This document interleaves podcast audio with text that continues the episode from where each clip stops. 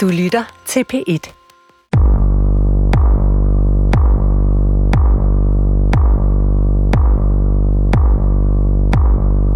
Da jeg som barn blev udsat for pædofile overgreb, blev mit liv på mange måder slået ud af kurs.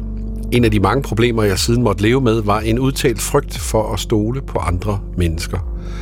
Så alle nære relationer var på sin vis midlertidige. Jeg havde svært ved at tro på dem. Og samtidig var mit seksualliv blevet ødelagt af evige forventninger om seksuelle ydelser fra en forbryder. Resultatet var, at jeg allerede var en temmelig moden mand, da jeg endelig oplevede trygheden og nærheden i et lukket forhold. I mange år har utroskab og løse forbindelser slet ikke været en del af mit liv. Ikke så vidt jeg ved i hvert fald.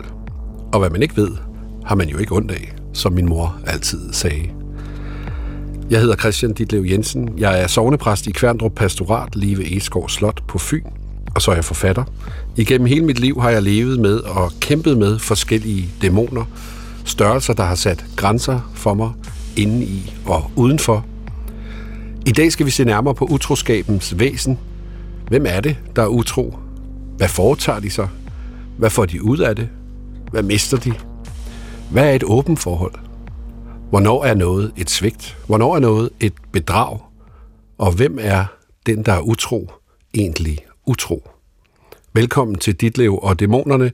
I studiet har jeg som altid min tro makker og medvært, trosredaktør Christoffer Emil Brun.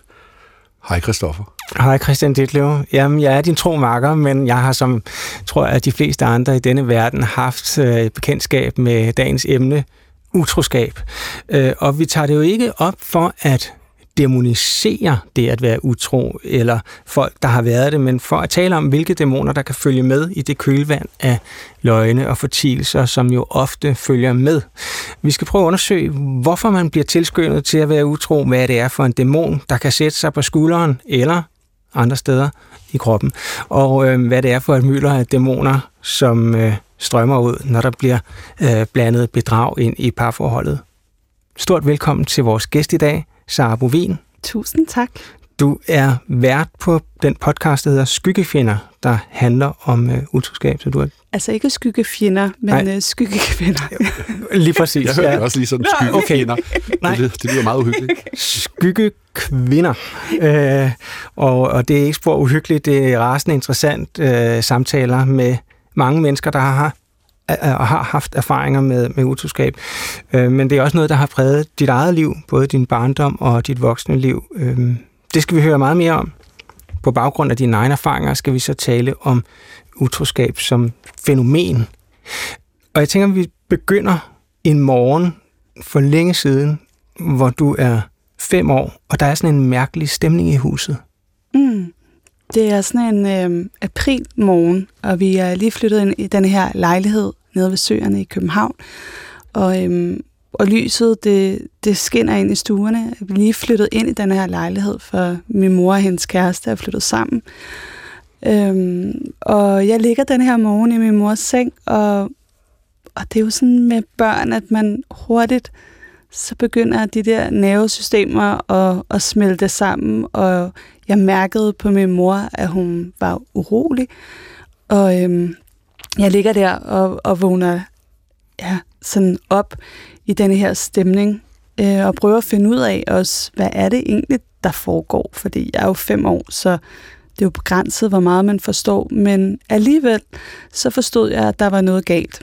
Og der var min mor også i gang med at ringe rundt, fordi at øh, hendes kæreste ikke var kommet hjem den morgen. Og øh, det er sådan mit første minde omkring, at der var noget, der ikke var, som det skulle være. Det må være et minde, som har sat sig i dig. Du var fem år gammel, altså det må være en, en særlig stemning, eller er det utrygheden, er det din mors nervøsitet?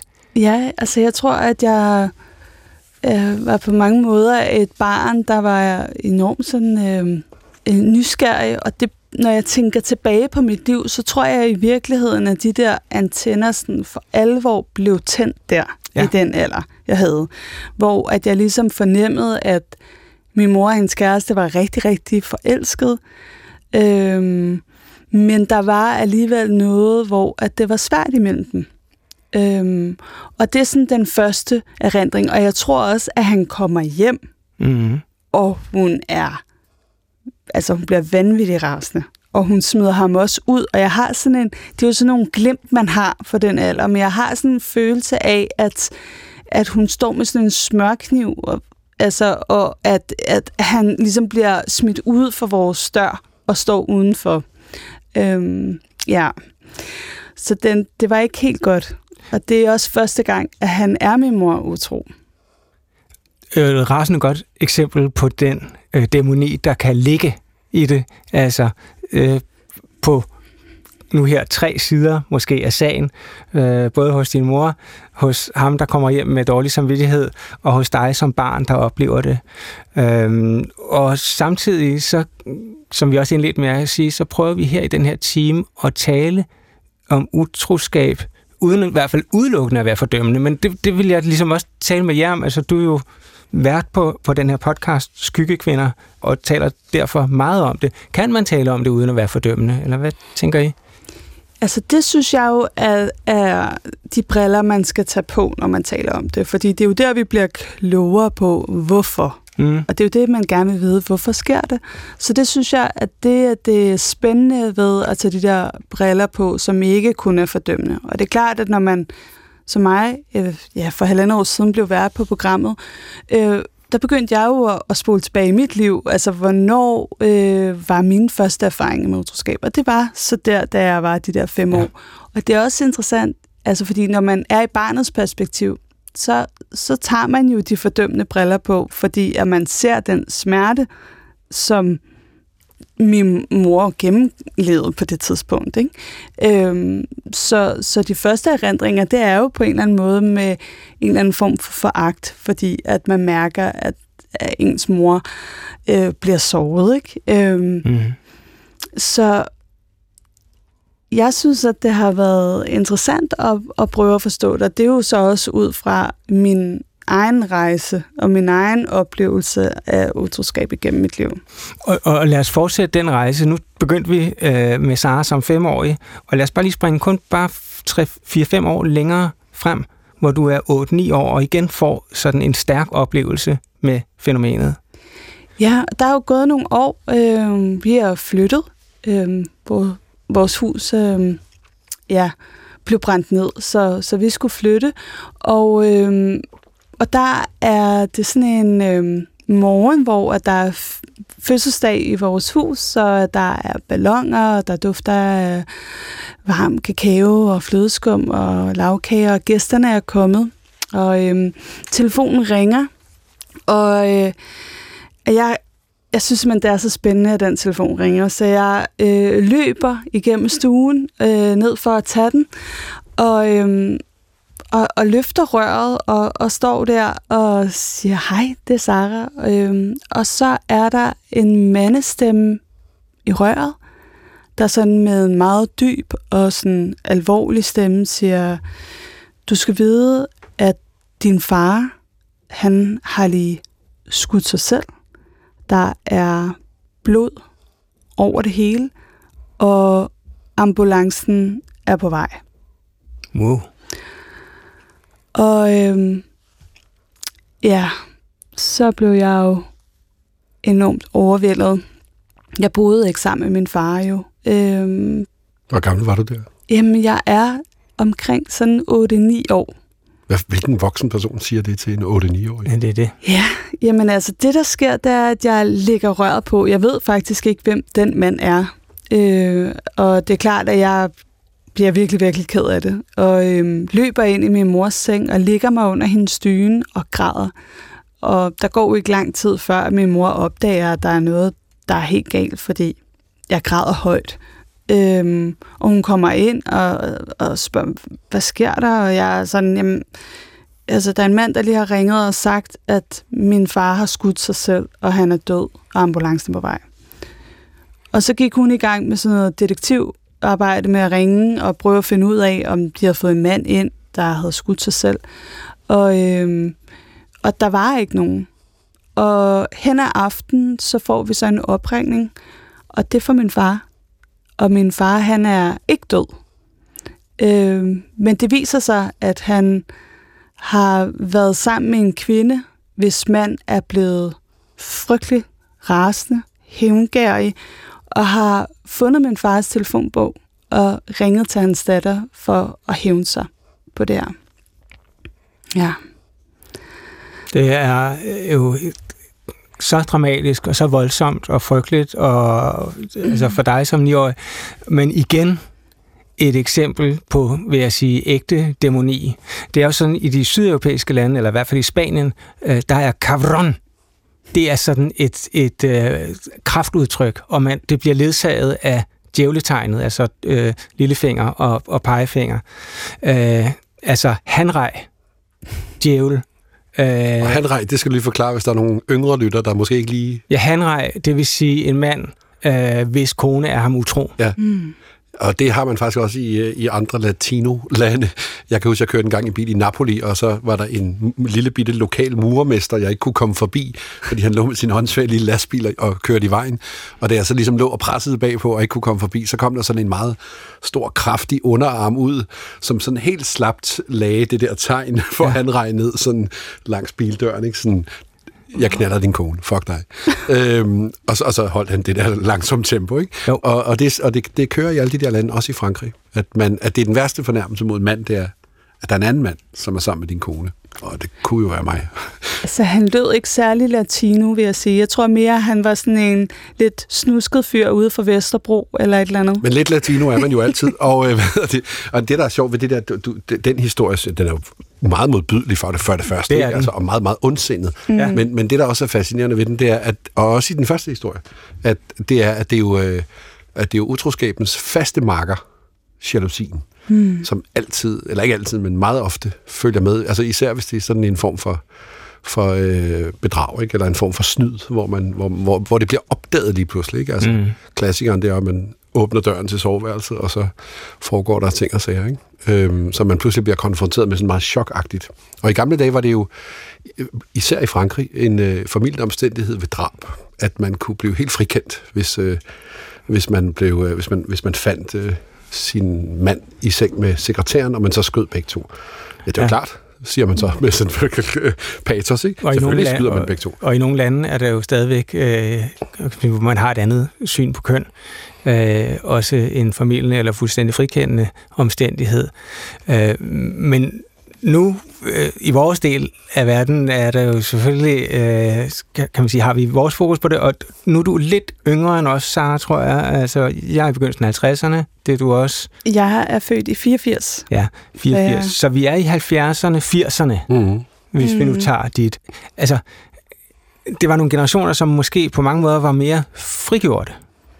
Altså, jeg har øh, også i mit eget øh, familieliv, øh, har der været forskellige episoder af den art, som egentlig ikke har været sådan så kontroversielle, eller sådan, det har bare været sådan en, Nå, det, det er også en del af det. Og det, det tror jeg også, jeg har, jeg har haft min mor med i podcasten også for at snakke om hendes barndom. Øh, fordi det, jeg også synes, der er interessant at kigge ind i, det er faktisk det der med, at, at øh, ofte, så, at hvis man har oplevet det i barndom, så er der altså stor sandsynlighed for, at det også ruller med ind i ens voksenliv.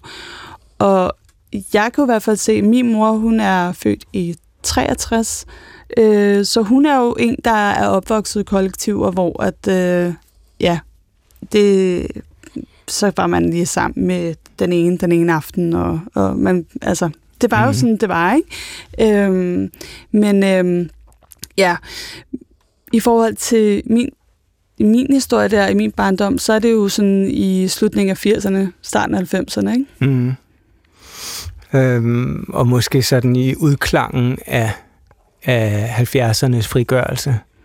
Ja, for der har det været mere sådan, havde jeg nær sagt, sammenbrud, ikke? Altså, hvor man har haft alt hele parforholdet og familien til debat, og så har man ligesom sagt, men kunne det ikke være to mænd, eller kunne det ikke være tre mænd, eller kunne det ikke være... Mm. Altså, man har haft det helt åbent, og jeg kan huske fra min, fra min, fra, fra min barndom, at man kunne risikere... Altså, jeg hørte om sådan en kunstnerfamilie, hvor, hvor der var en, øh, en, en, sådan en mand med et stort ego, der, der øh, havde en elskerinde, og hun flyttede simpelthen ind Altså, og så boede hun sammen med, øh, med familien, og så var hun med på ferier og så videre. Ikke? Altså, øh, og, og, og hvor man jo, når man tænker over det, tænker, hvad i verden foregår der? Altså, er det, er det, er det, er det sådan noget fornægtelse eller sådan et eller andet, eller er det nogen, der ikke vil leve, tage konsekvensen og så blive skilt og så finde sammen med den nye, eller er det på grund af børnene, eller er det godt for børnene det her og sådan noget, ikke?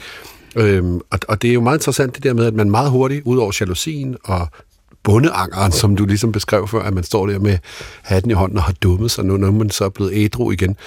Så er der også den der, øh, den der anden ting, som også ledsager det meget tit, at man er meget hurtig til at, at få lyst til at fordømme det, eller få lyst til at evaluere det på en eller anden måde. Og det synes jeg er sjovt i forhold til, det, til din øh, podcast, at man har, for mig minder det sådan lidt om et terapeutisk rum, hvor man ligesom siger, jamen fortæl, fortæl, hvordan det er. Fordi hvis vi får det op på bordet, så kan vi ligesom begynde at, at snakke om det. Ikke?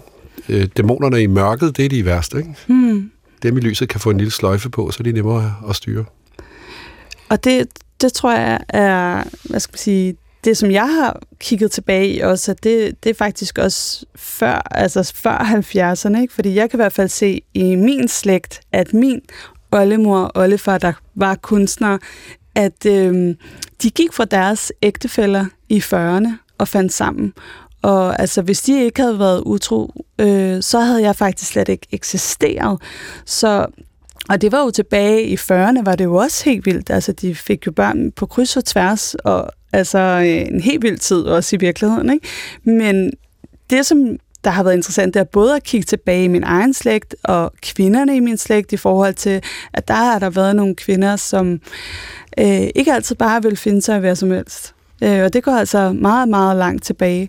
Og så synes jeg jo også, at, at det har været virkelig interessant, netop fordi det har præget min slægt og mit liv så meget, det der med at sætte mig ned og prøve at finde ud af, mm, mm, hvordan er det for folk? Altså, hvad er det, der gør, at man er utro? Hvad er du blevet mest overrasket over, mens du har lavet podcast? Altså, hvad, hvad er det mest overraskende fund? Altså, jeg synes, at der er flere ting.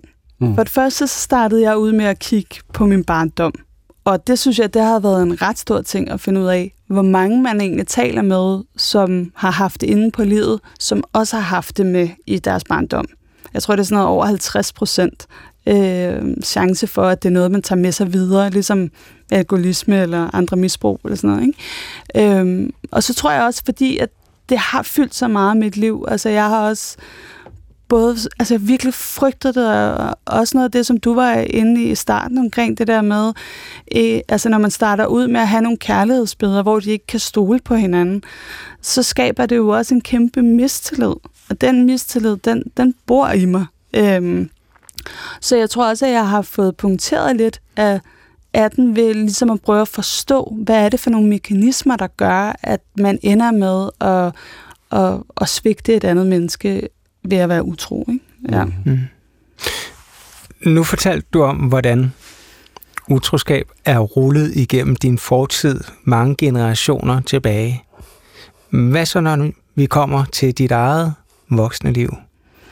Jamen altså, mit eget voksenliv starter jo egentlig sådan ret hurtigt ud, fordi at øhm, jeg ender med at flytte hjemmefra som 18-årig gravid, og øh, vil egentlig bare gerne skabe min egen familie. Mm.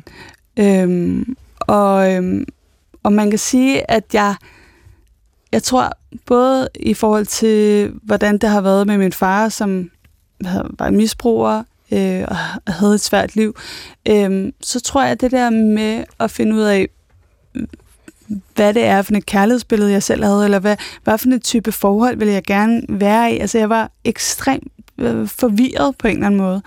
Øh, så det der med at få en familie, det var ligesom bare ligesom det var det, jeg virkelig gerne ville skabe. Ikke? En kernefamilie? Ja, ja, ja, jeg vil gerne skabe det. Mm, men jeg havde måske ikke... Øh, altså selvom jeg synes, jeg var meget voksen, for det synes jeg, og jeg ville have det barn, og jeg ville skabe det, så, så, så var der også en del af mig, som virkelig ikke var helt moden endnu i forhold til at finde ud af måske, ja, hvordan jeg gerne vil være i et parforhold. Og jeg tror, at nogle af de sådan, første oplevelser, jeg egentlig får med det, det er også, at jeg øh, har en kæreste, som ofte øh, fortæller mig, at han næsten har været utro. Hvordan, altså, hvordan næsten har været utro? Jamen, så havde han været til en fest, og der havde været en, og så havde han næsten, men han havde gjort det. Øhm, og det fortsatte egentlig sådan langt hen ad vejen, hvilket gjorde, at jeg jo begyndte ind i mig selv i forhold til min egen mistillid og alt det, jeg havde med mig i, og tænkte sådan, okay, jeg kan egentlig ikke rigtig stole på ham. Øhm, og det gjorde så, at jeg... Sag, sagde han ikke, at du godt kunne stole på ham? Mm. Jeg spørger med vilje, fordi, ja. fordi, det, fordi det, du beskriver, det er, jo, det er jo faktisk sådan den gammeldags moral omkring de her ting. Det er, at man siger, at man godt må samle appetit ud, hvis man spiser hjemme. Altså, at, at ja. man i og for sig godt må øh, være interesseret i andre. Man må bare ikke gøre det. Nej. Men det var utros, Nej, jeg, jeg tror ikke... Ja, ja det, det skabte en, en, en, øh, en følelse inde i mig mm. omkring, at jeg skulle nok forberede mig på, at det her ikke holdt. Mm det gjorde, at jeg ligesom begyndte at overveje min situation, og også begyndte at kigge efter en nødudgang. Hvad, hvad var det for en slags nødudgang? Jamen, det var, tror jeg, at begynde at, at kigge efter en anden partner. Fordi det værste for mig, det vil være at være helt alene og, og, og have en følelse af at være sådan lille og hjælpeløs, som var en følelse, som jeg havde med mig fra min barndom, og som jeg ville gøre alt for i verden ikke at havne i igen. Ikke? Øhm, men ja, og så kan man sige, så var jeg ude af det forhold, og så møder jeg så en anden, og, øhm, og han, Undskyld, jeg skal ja. bare lige forstå, altså som en slags preemptive strike, kan man næsten sige. Ja. Reagerer du på hans øh, meldinger om, jeg har lige været, jeg har næsten været sammen med en anden, hvis selv, kan man sige, jeg ved ikke, om du var utro med ham, eller, men hvad, altså, reagerer med samme, med samme surdej? Jeg tror i hvert fald, der, jeg ved inde i mig selv, at jeg kan have en, jeg kan beslutte mig for ikke at være åben for at have en eller anden kemi med nogen, eller jeg kan være åben. Det er ligesom, det er sådan to mm. veje inde i mig. Klart. Og, og lige så snart, hvis jeg begynder at føle, at jeg ikke kan stole på det menneske, som jeg øh, øh, er knyttet til, så tror jeg, så er der en mekanisme inde i mig, der begynder at, at kigge efter andre. Klart. Og det er også derfor, når jeg spørger, så er det jo fordi, at tillid, ja, ligesom du sagde, at øh, jalousi var utroskabens øh, onde tvilling, eller så kan man sige, at, øh, at tillid er, er tilsvarende også en øh, nærslægtning. Nå, undskyld. Fortsæt, Sange. Jamen, altså, jamen, mit liv, det fortsætter jo, og jeg kommer ind i et andet forhold, og, og, og der bliver jeg utrolig forelsket. Øhm, men altså, det, det er svært at, at ligesom øh, skulle have det her forhold til en, der ikke var så gammel i forhold til det liv, jeg havde på det tidspunkt. Og, og det ender egentlig også ud med, at han slår op med mig, øhm, og at, øh, at jeg egentlig godt ved et eller andet sted, at det er nok det bedste for mig selv, øh, men samtidig så har jeg stadigvæk ret mange følelser. Og der er der sådan en episode, hvor at vi har gjort det forbi, og, og jeg er i sådan en ydmygende situation, hvor at jeg vil mødes med ham og, og ligesom prøve at få ham tilbage den der sidste gang. Jeg ved ikke, hvis man har oplevet det der med at virkelig gerne vil have hinanden, og, og nærmest sådan tækkede ham om at få lov til bare en sidste gang. Og, øhm, og han kysser mig og siger, det, det, det går ikke, og alt sådan noget. Og så går han. Og så står jeg der med på Nørreport og ringer til min veninde, og så fortæller, siger hun sådan, Jamen, har, han ikke, har han ikke fortalt dig det? Jeg, fortalt mig hvad? Ja, at altså, han har jo fået en ny, og vi har alle sammen mødt hende, og altså, han slet ikke sagt det. Nej. Og så stod jeg der på Nørreport og begyndte bare at skrige, og havde jo lyst til at smadre ting. Jeg tror også, jeg tog hjem til ham og kommer ind i hans lejlighed og ser, at den her nye kvinde er flyttet ind med alting. Og jeg, kort sekund har jeg jo lyst til at ødelægge alt. Men jeg får ligesom taget mig sammen til ikke at ødelægge noget derinde. Ikke? Øhm, så der har jeg så oplevet, hvad skal man sige, at prøve at være den, der ligesom er blevet for let og er blevet bedraget ja. af en eller anden art. Ikke? Ja. Jo. Øhm, der er jo sådan en, der er jo sådan en øh, nu hedder den, din podcast hedder jo Skygge Kvinder, ja. og hvad hedder det, og, og det der skygge, det minder om det statistiske begreb, der hedder mørketal. At der, at der ligger noget ude i mørket, som man ikke ved, hvad er. Og jeg, for mig er det en af de mest... Øh, en af, de, en af de mest tabuiserede tanker i mit liv overhovedet, det tror jeg er, når jeg nogle gange kommer til at tænke på den utroskab, der har fundet sted i mit liv, som jeg ikke kender noget til. Hmm. Det synes jeg er sådan en vild tanke, at, øh, at nogle af mine kærester har været mig utro men de er sluppet fra det, uden at jeg har fundet ud af det.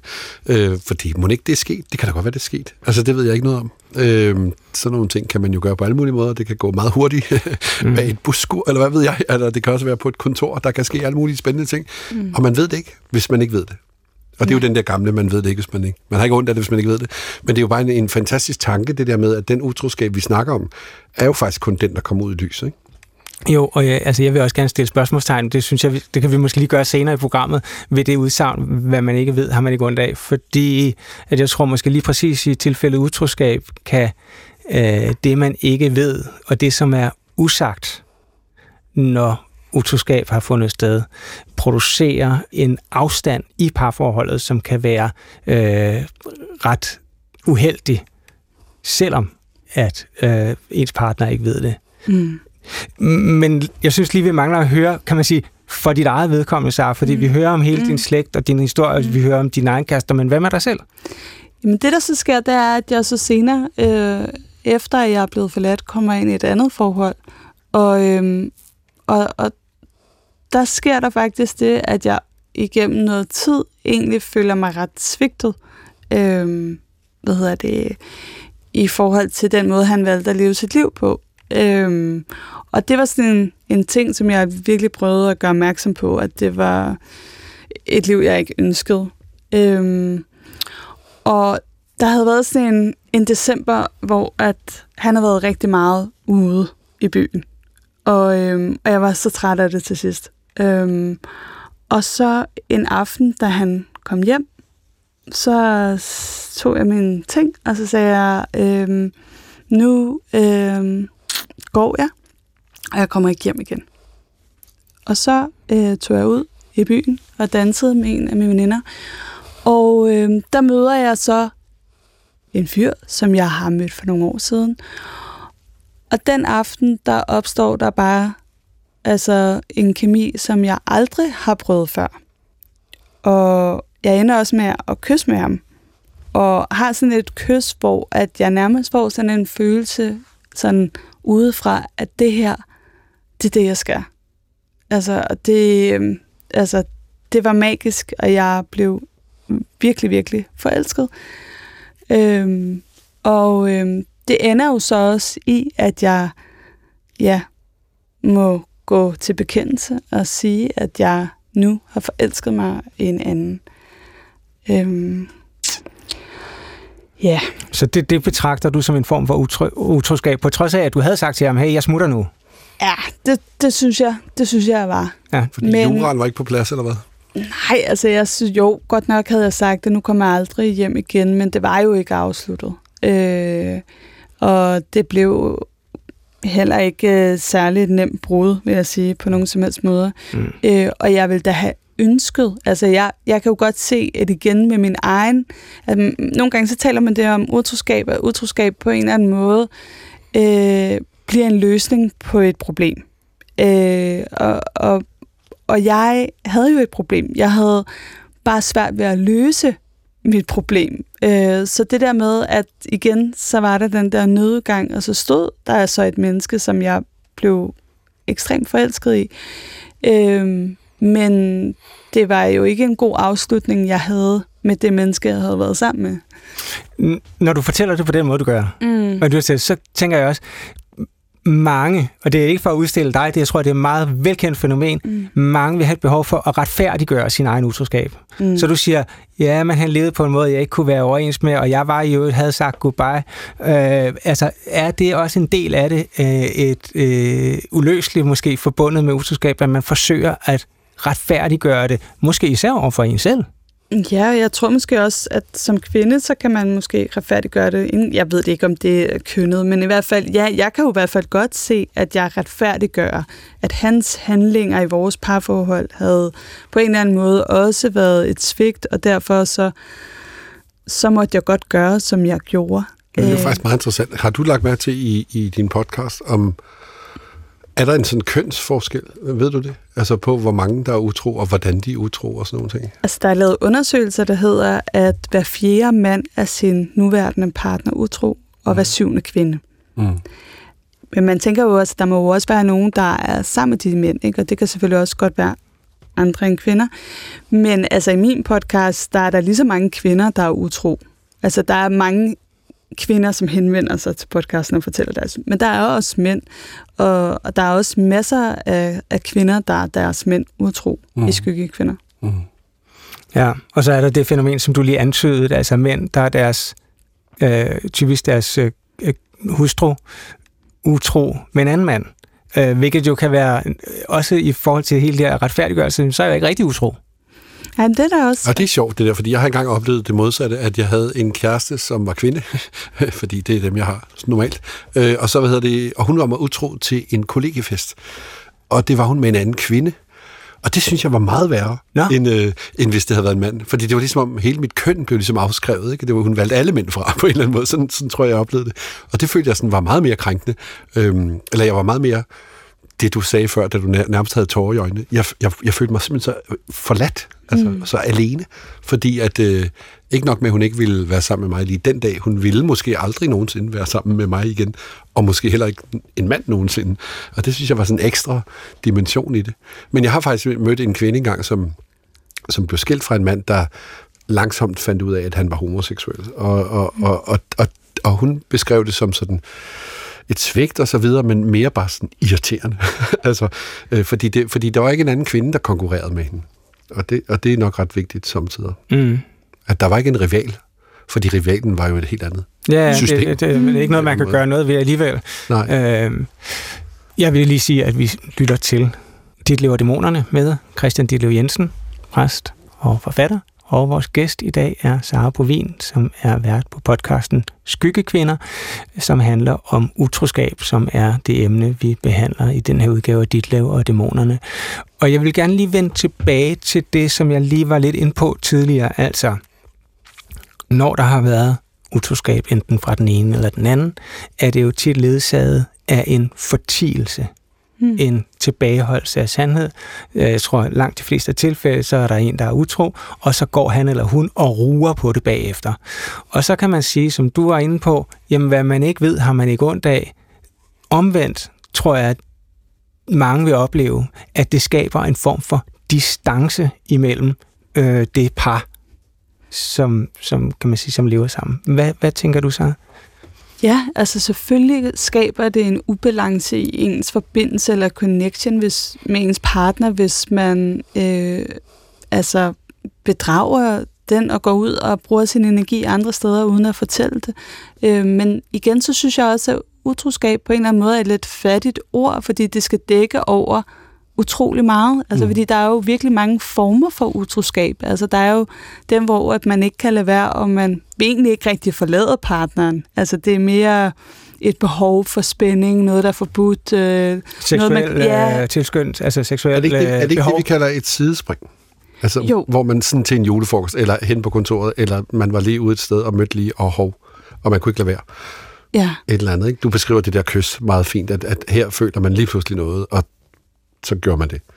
Ja, og så, og så går man med det. Ja, ikke? Ja. Altså, at så er det ligesom en afslutning på et forhold. Og så er der dem, hvor at det simpelthen er spændingen. Altså det med, at man gør noget forbudt, og man bliver opdaget, eller man ikke gør. Altså, jeg tror også, der er noget i det der forbudte, og hvis man er en, et menneske, som er har brug for at være impulsiv, eller øh, har noget af det der, der skal være noget spænding i livet, ikke? Mm. Øhm, som ikke kan undgå det på en eller anden måde, eller man dulmer sine ting, som over i den der sådan lidt mere, hvis man har et misbrug, ikke? Altså, at, øhm, at det er simpelthen et behov, man har for at kunne være overhovedet i et forhold også, ikke? Øhm. Ja, for det kan der jo også være noget nærmest patologisk, hvor, det har jeg faktisk hørt om nogle gange, at nogen har sagt, efter mange, mange mislykkede forhold, så har de sagt til en eller anden ny partner, jeg er sådan en, der er på den og den måde, og det er pakken, og det må du tage, eller også må du lade være. Øh, cirka hver andet år, så sker der et eller andet skørt, og det kan jeg ikke lige lade være med. Øh, og enten kan du leve med det, eller også kan du ikke leve med det. Og det er jo sådan en, det er jo, det er jo den, den udvidede model, kan man sige, hvor, hvor man skal stå model til et eller andet, ikke? og ligesom finde sig i noget, hvis man vil den person. Men det kan jo samtidig være sådan, at folk er komplekse på nogle måder, hvor man siger, det er det, eller også kan det ikke lade sig gøre at få den person. Og det er jo der, hvor at kommunikation og ærlighed og, og, og være bevidst om sig selv og kunne ture tage den der farlige snak og sige, jeg har det her, er det noget, du vil kunne leve med? Altså i virkeligheden, at når man starter i, i, i et nyt forhold med en partner, at man måske tager den samtale, der hedder, hvad er utroskab for dig? Mm-hmm. Fordi det kan altså være meget forskelligt, hvad man synes, der ligesom er over grænsen, og hvad der er forbudt. Altså, øhm. Ja, det er jo meget interessant også, det der med, hvad utroskab overhovedet er. Fordi mm. der er jo nogen, der... Øh, øh, hov, hov, sidder du får sms'er fra nogen, eller øh, hov, hov, gik du i seng med nogen, eller hov, hov. Øh, altså det, det kendte eksempel, det er jo Bill Clinton, der siger, øh, at han ikke havde en seksuel relation med den kvinde, Monica Lewinsky. Det er citatet, ikke? Mm. Oversat til dansk. Og det han mente, det var, der var ikke samleje, der var fellatio, øh, altså oral sex. Ikke? Og, og det vil sige, at øh, så var det ikke rigtig sex. Og, og, og så er man jo ude nogle meget speci- specifikke definitioner på, hvornår man er utro. Øh, der er jo også nogen, der har sådan nogle aftaler, har jeg lavet mig fortælle, hvor hvor det, er, det kan være to veje. Det ene det kan være, øh, man må gerne gå i seng med nogen, men man må ikke blive forelsket, og man må ikke ødelægge parforholdet. Den anden det er, at man må, man må gerne, øh, øh hvad hedder det, øh, man må gerne, hvad hedder det, føle alt muligt for folk, og være sammen med dem hele tiden, og, og, og, og nærmest have sådan en, en, en forelskelse kørende, men man må ikke gå i seng med dem. Altså, der er ligesom de to versioner af det samme, som er, at i vores forhold definerer vi det på den her måde. Ikke? Mm. Og det er jo sådan set, øh, det ved jeg også, at der er mange, der arbejder, eller mange af sådan nogle forfattere, der for eksempel skriver om åbne forhold. De taler meget om det her med, at de, de synes, det kan være en form for dybere troskab, at man har den samtale, ikke? At, man, mm. at man taler om, øh, mm. om det. Den sjoveste historie, jeg har hørt om sådan noget, det var en gang, jeg mødte en, en, en gammel dame, som, øh, som sad i en taxa, øh, og jeg, det var ret sjovt, jeg sad på bagsædet af en taxa, og, og hun sad i den ene side, en, en, en gammel dame på, jeg siger altid gammel om de gamle, og hun var sådan nogen af 70, og så ved, på, ved den anden side sad der en, en, en, øh, en lidt yngre kvinde, øh, og så kom, vi til, så kom vi til at snakke om utroskab, og den, den, øh, den lidt unge kvinde, hun blev meget, meget, meget, meget, meget, meget vred. Øh, bare vi overhovedet nævnte det. Altså, og der kunne man simpelthen bare mærke med det samme, der lå et eller andet, et, et, et traume simpelthen. Hun, havde, hun var blevet svigtet og bedraget formentlig. Hun blev så vred, så jeg, hun var næsten lige ved at stå ud af taxaen. Men det sjove, det kom i reaktionen fra den gamle kvinde, som sagde, det må man da selv om, om man vil acceptere at ens partner er en utro. Og så da vi ligesom kom, fik snakket os ind på det, så fortalte hun historien om, hvordan hun med sin partner, som var en anden kunstner, øh, meget frigjort og vild øh, type, øh, havde, havde lavet en kontrakt, altså fordi han var sådan en... Øh, han var sådan en kunstner, der lavede sådan nogle sjove ting, så havde han simpelthen som en del af sit kunstværk lavet en kontrakt med hende, hvor de havde skrevet ned alle krav til hinanden, og alle tilladelser og, og reglerne for deres samliv osv., øh, og, og så havde de så sendt dem til øh, en notar i, øh, jeg tror det var i Holland, de boede, og så fået det, fået det lavet til en rigtig juridisk bindende kontrakt. Og en af tingene, det var nemlig, at, at den her kunstner var meget flørtende, og kunne virkelig godt lide at omgive sig med smukke kvinder. Øh, og han var ikke interesseret i at gå i seng med dem. Men, men det skulle han så ligesom...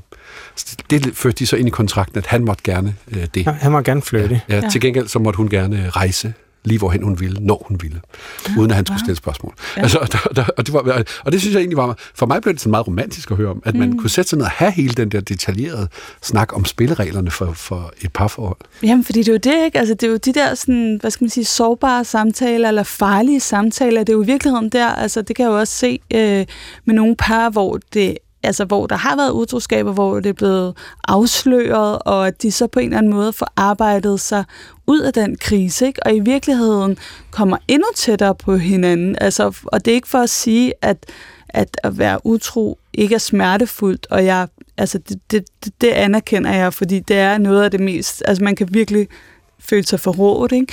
men jeg tror også på det der med, at øh, man, hvis man tør at ligesom finde ud af, hvad er det, altså hvad har du brug for?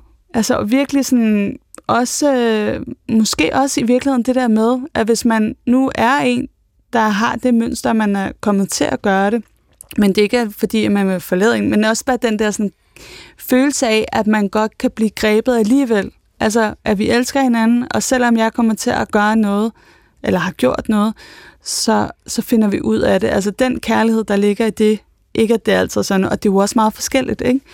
Øhm. Jo, jeg synes også, det beror. Du sagde det jo før, Christoffer, det der med, øh, at den tavshed, der kan være i et parforhold, hvor man ikke taler om det, den kan være fuldstændig ødelæggende. Ikke? Og, den, og den tavshed opstår jo, fordi man efter julefrokosten kommer hjem og tænker, i virkeligheden har jeg lyst til at sige til Bolette, at, øh, at jeg kom til at, at, at gå ned i arkivet sammen med, øh, sammen med Hanne. Men det tør jeg ikke. Fordi hvis jeg siger det, så bliver jeg forladt, og så tager hun børnene, ikke? Eller, mm. altså, så bliver hele vores liv ødelagt. Mm. Og, og, det, og det er sådan en katastrofe, der sker. Og det kan jo også godt være, at, øh, at øh, den der kæreste eller hustru ikke kan leve med, med det, der er sket. Men det er, ret, øh, det er jo en ret romantisk tanke at forestille sig, at man havde et så stærkt parforhold, at man at man, at man i virkeligheden sagde til sin partner, der var en utro, så let slipper du ikke. Mm. Øh, det her skal vi faktisk løse sammen. Ikke? Ja, eller gå et skridt tilbage, altså før julefrokosten, ikke? hvor at øh, Hans måske har øh, øh, synes, at han manglede noget, ikke? at han har savnet noget begær, eller hvad det nu kunne være.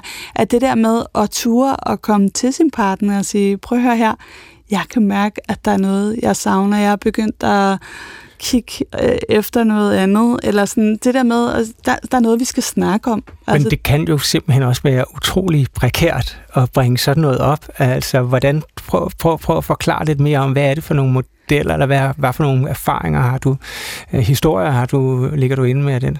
Jeg tror i virkeligheden bare, at det handler om at ture og være modig og autentisk ind i, hvordan man har det. Og også ture at sige nogle af de der måske lidt forbudte tanker, som man har, at, at skabe et rum sammen med sin partner, hvor at det kan være okay at sige, okay, jeg kan godt øh, nu høre på, hvad du siger, og jeg tør at træde ud af min angst og min jalousi og min alt det her, men bare lytte til, hvad det er, at du i virkeligheden har brug for lige nu.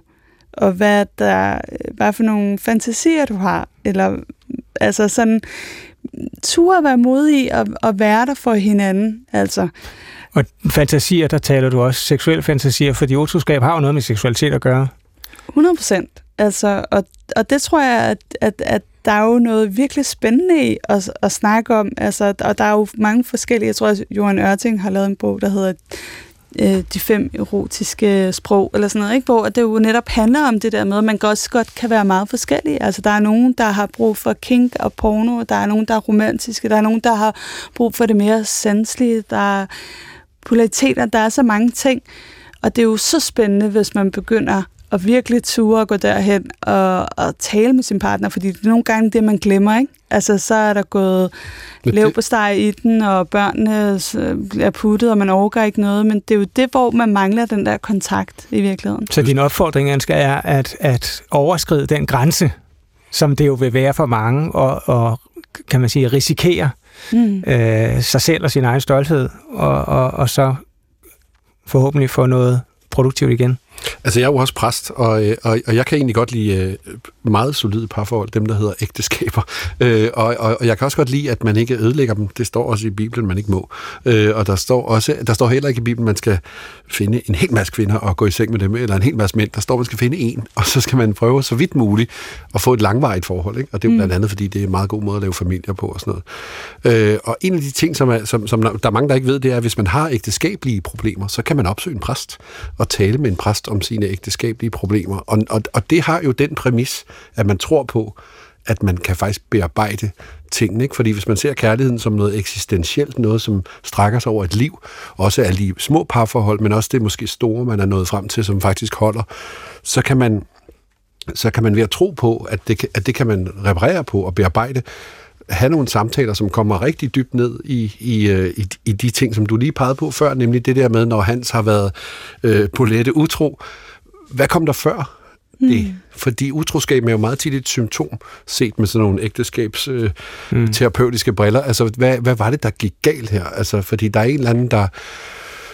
Du sagde det egentlig også meget godt før, så du sagde det der med, at man inde i sig selv kan finde en følelse af, at man kan tænde for en interesse eller slukke for en interesse. Man kan være åben over for andre, man kan være lukket over for andre. Og, og så snart man afslutter et forhold, eller det begynder at blive enormt dårligt, så, så sker der tit det, at, man, at så åbner man sig faktisk for andre. Ikke? Så når man overhovedet kan blive interesseret i sekretæren på kontoret, eller i mekanikeren, når man får skiftet dæk, så er det fordi, at øh, så er det fordi, man faktisk står, som du også har sagt flere gange, i en mangelsituation. Ikke? Altså man savner noget. Jeg tror også meget det, det der med, jeg tror det er Esther Barral, der snakker om det der med, at man har ligesom øh, lukket ned for nogle dele af sig selv, noget man ikke har kunnet sammen med sin partner, lige pludselig så er der en anden person, der interesserer sig mega meget for noget af det, man måske også interesserer sig for, og det gider konen derhjemme i hvert fald ikke at høre noget om. Ikke? At det der med, at man, at man føler, at man kan få lov til at være den, man er, og og, og der tror jeg bare nogle gange, at i sådan et længere parforhold, at så begynder man lidt at lukke ned for nogle af de der sider. Og lige pludselig, så er det bare ligesom den der, øh,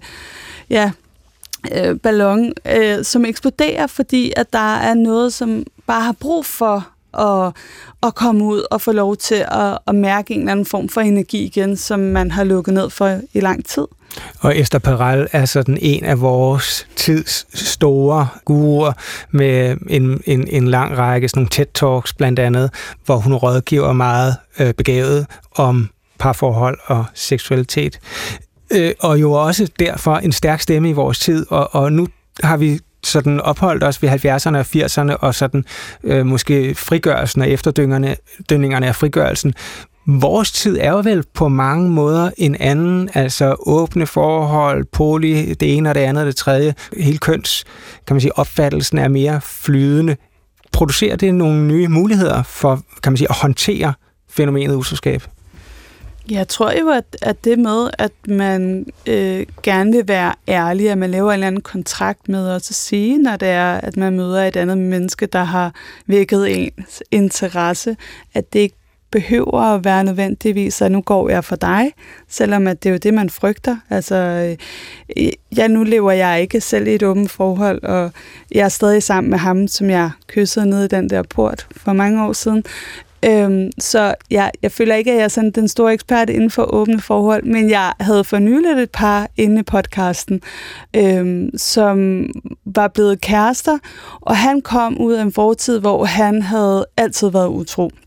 Og der var ikke gået særlig lang tid efter, at de var begyndt at blive kærester, så havde han faktisk været hende utro. Og de valgte så, at, øh, og det, det gjorde hun, fordi han sagde, at det er helt fint, det er bare slut, og jeg kan alligevel ikke finde ud af det. Og der valgte hun, at der ville hun gerne give det et forsøg med ligesom at åbne op. Og jeg ved ikke altid, om det er en god idé at begynde at åbne et forhold op, når der har været et tillidsbrud. Men jeg, jeg synes, at der er noget ret spændende over, at man tør at være åbne sammen, hvis det er det, man mm. har lyst til. Der er også en anden mulighed, at man lukker i. altså det, det var også en måde at bekæmpe utroskab på, at man lukkede i. Altså at man sagde, at man faktisk ikke ville begå utroskab. Altså, mm. Men det kræver jo, en af de ting, det blandt andet kræver, det er, at man det meste af tiden er ædru. Ikke? Øh, fordi rigtig meget utroskab, det finder jo sted, når folk fester. Øh, og, og der er ikke så mange, tror jeg, der begår vild og voldsom utroskab. Øh, I hvert fald ikke sidespring, når, når man er helt øh, ædru de lange var bedrag, tror jeg, man laver klokken 4 om eftermiddagen øh, over 20 år med, med netop sekretæren eller et eller andet, en eller anden i golfklubben, eller hvad man nu laver.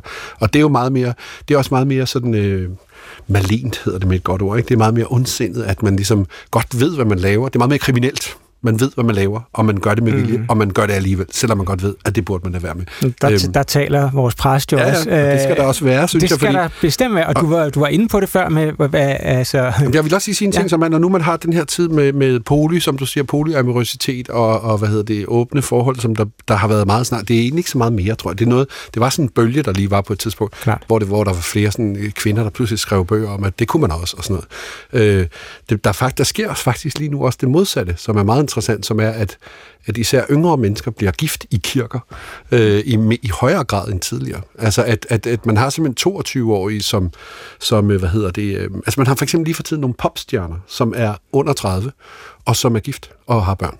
Mm. Øh, og, og det så man jo ikke i 90'erne, vel? Eller, øh, altså, der var det sådan, ah, man kan blive gift, når man er gammel, og man får børn, når man er nærmest 40, ikke? Og, sådan noget. Altså, øh, og pludselig er det blevet sådan, vi skal være sådan en lille amerikansk kernefamilie med, og, med, med, med et rækkehus og så videre, ikke?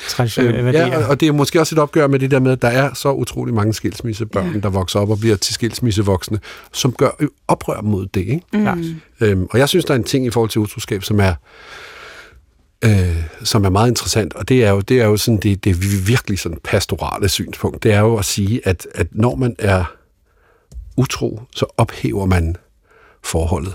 Altså i den forstand, at man laver hul i det på en eller anden måde, mm. og, man, og man tager energien ud af det, og man tager, og man tager romantikken ud af det, og man tager alt muligt ud af det, og det faktisk er sådan en, det er faktisk der, og nu kan vi, nu kan vi komme op på den helt store klinge, for det er der synden ligger, ikke?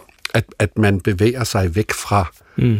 Fra det, man ville selv, kan man mm. sige. Ikke? Man ville jo selv faktisk gerne lade være at være utro. Det var derfor, man blev gift. Det var derfor, man blev kærester med en eller anden, man mødte i en port, eller på et dansegulv. Øhm, det var derfor, man sagde ja. Ja, sagde man, ligesom Susanne Brygger har skrevet en bog, der hedder Det store fede ja, som også afslutter James Joyce's Ulysses. Yes, I said, yes, I will. Yes. Altså, det er kærlighed at sige ja op ved alderet. Ikke? Og hvis man, hvis man ødelægger det ja ved at, ved at være utro, så, øh, så, så er man, som, som Leonard Cohen engang sagde, sig selv utro. Præcis. Man svigter sig selv, og det, og, det, og det er derfor, man i og for sig set fra sådan et, et religiøst synspunkt, så kan man ikke have et åbent ægteskab.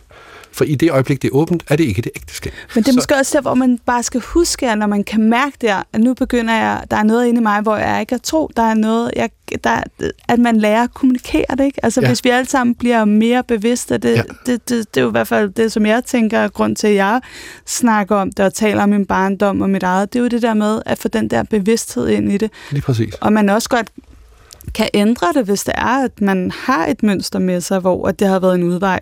Man siger, det mønster vil jeg ikke have, at jeg vil lære at kommunikere det inden, at sige, nu begynder jeg at åbne mig, og det har jeg egentlig ikke rigtig lyst til, så hvad skal vi gøre? Jeg er jo også selv ud af en generation, hvor at øh, jeg selv er skilsmissebarn, og har selv øh, skabt øh, nogle børn og blevet skilt øh, for deres fædre. Mm. Øh, og, og jeg ved da også med dem, at det har de ikke lyst til. Altså, det er ikke... Øh, Nej, det, det tror jeg ikke, der er nogen, der har lyst til, fordi det går jo ud over familien. Altså, det går jo ud over børnene. Og det ved jeg jo selv også. Desværre, så kan man sige, selvom at jeg så, hvordan at min mor blev svigtet og bedraget, dengang jeg var barn, og selvom jeg også oplevede det på egen krop, så har jeg jo alligevel også gjort det. Og jeg har også været utro, selvom det var det, jeg, jeg, jeg synes stadigvæk, at noget af det værste, man kan gøre. Øhm, det leder ja. til en sjov ting, fordi jeg kom til at tænke på, da jeg så alle afsnittene, der er lavet i din podcast, har du sådan en indtryk af, om folk, når de taler om utroskab, er det noget, de gerne vil lade være med? Er det noget, de gerne vil holde op med? At du har selv beskrevet dig selv som en, der faktisk har fundet ud af, at det var måske en dårlig ting. Altså det var egentlig noget, du godt ville arbejde dig ud af. Altså jeg ved da, at nu har jeg været sammen med min kæreste i 11 år. Vi er gift. Jeg har aldrig været gift, så det er også sådan lidt mærkeligt at være omkring det 40, og så kalde ham for en kæreste, ikke? Men ja, det er han min partner. Jeg kan give dig Æ, mit øh, nummer bagefter, så. men, øh, men jeg har da sådan, at hvis, altså jeg har da aldrig nogensinde lyst til at gentage det mønster, at jeg gik fra ham, fordi at jeg fandt den anden. Altså, øh, der har jeg det sådan, hvis vi nogensinde skulle gå for hinanden, så ville jeg da håbe, at vi kunne gøre det på en ordentlig måde, hvor at, at man ikke sover hinanden. Ikke? Altså, så, og det er jo et valg, man træffer. Det synes jeg det jo, det er. Det er jo et valg, man træffer, om man vil være utro, eller Ja, og det, og, det er, og det er jo meget interessant, hvordan man ser det, fordi jeg ser brugt før det der store forkromede ord, som alle bliver bange for, som er synd. Det betyder, synd betyder, at man bevæger sig væk fra Gud, og det kan man jo sige, man bevæger sig væk fra den oprindelige intention. Altså det, det hele, det man egentlig vil, og det man egentlig søger mod, det bevæger man sig væk fra. Man er, man er ude af kurs. Det er det, synd betyder. Man er ude af kurs. Mm. Hvis, hvis, hvis man prøver på at være slank og sidder og spiser flødeskumskager, så, så synder man, fordi man er ude af kurs, ude af slankekurs. Øh, hvad hedder det? Og, og, og i det andet tilfælde her, der synes jeg, det er meget interessant, om man selv ser utroskaben som noget dæmonisk, som noget, man afskyer, som noget, man vil prøve at lade være med, som mm. noget, man øh, synes er ondt og vemmeligt og forfærdeligt, eller om man tilhører sådan en mere frivol fløj, som siger, ja, det er bare noget, der sker fra tid til anden, og jeg kan ikke lige styre det altid, og nogle gange er jeg stiv, og øh, sådan er det bare. Og så, og så laver man den der begynderfejl, hvor man siger, når jeg var der utro, så ud med dig, og så finder jeg en anden. Ikke? Som mm. jo egentlig er sådan en, en meget, meget overfladisk til, tilgang til parforhold. Ikke? At man siger, hvis man opdager, at en anden har været utro, så siger man, så er forholdet slut, fordi, øh, fordi så er det bare helt ødelagt. Fordi det er jo egentlig overfladisk. Egentlig Jamen, så skulle man jo tror... arbejde sig igennem det, ikke? Ja, jeg tror også meget, at det jeg hører, det er det der med dem, hvor at man ikke har vidst, at sin partner, mand, kvinde har været utro. Det er den der tid, der er blevet røde for en, hvor man faktisk ikke selv havde et valg om, om man vil være med, eller man ikke vil være med, når den anden ligesom har begået synd og er på vej væk fra kærligheden, så, altså, så der er også et eller andet med i at være ærlig og også at respektere andre menneskers øh, liv. Altså det, og det gør man jo ikke, hvis man render rundt og har, altså jeg for nyligt havde vi en med, som, øh, ja, som havde i sit ægteskab haft en anden kæreste i tre et halvt år. Dem, dem er der også mange af derude, som, som lever øh, i ægteskab og har en anden ved siden af igennem mange år. De siger, at de vil gå fra deres gruppe, men det ved de ikke. Det er for at være en utro. Det er jo et fænomen, der kunne være en hel... Det kunne man jo lave en hel serie om, ikke? Fordi den, den kunne hedde Skyggekvinder. ja. Sara Bovin, tak for at uh, være gæst her i Dit Lever Dæmonerne, og tak ikke mindst for at, kan man sige, åbne op, bogstaveligt talt, altså også opfordre til åbenhed som et, havde nær sagt, middel mod utroskab. Ja, men altså tak, fordi uh, jeg måtte være med. Sara Bovin, altså vært på Skyggekvinder-podcasten, som bliver sendt på Podimo. Christian Deløv Jensen, forfatter og præst. Tak også til dig. Mit navn er Christoffer Emil Brun, og Dit lever dæmonerne sendes hver lørdag kl. 15 på P1, men kan naturligvis også lyttes på DR Lyd. Tak fordi du lyttede med, og på genhør. Vi er ude. Vi er ude. Ja. Og det var, det var godt. Nå, det, det, var godt. Var det Nå, godt? Det var godt. Det var en fantastisk blanding af sådan Nå. erfaring, diskussion, viden. Refleksion. Jeg vil Refleksion. gerne have sagt, at, at, at selvom Ulysses slutter med ja, så ændrer det jo ikke på, at Molly er utro. Det er jo det, den handler Det er jo faktisk en rigtig god point. ja, for det er det, det sidste kapitel handler om. Ja. ja, det er ret sjovt. Ej, hvor sjovt. Men får du sådan noget hate-mail og sådan noget? Altså? Det gør jeg faktisk aldrig. Mm. Jeg, altså jo, på de der, altså i sådan noget kommentarspor, i sådan nogle artikler, men jeg får aldrig noget. Altså, jeg, jeg får utrolig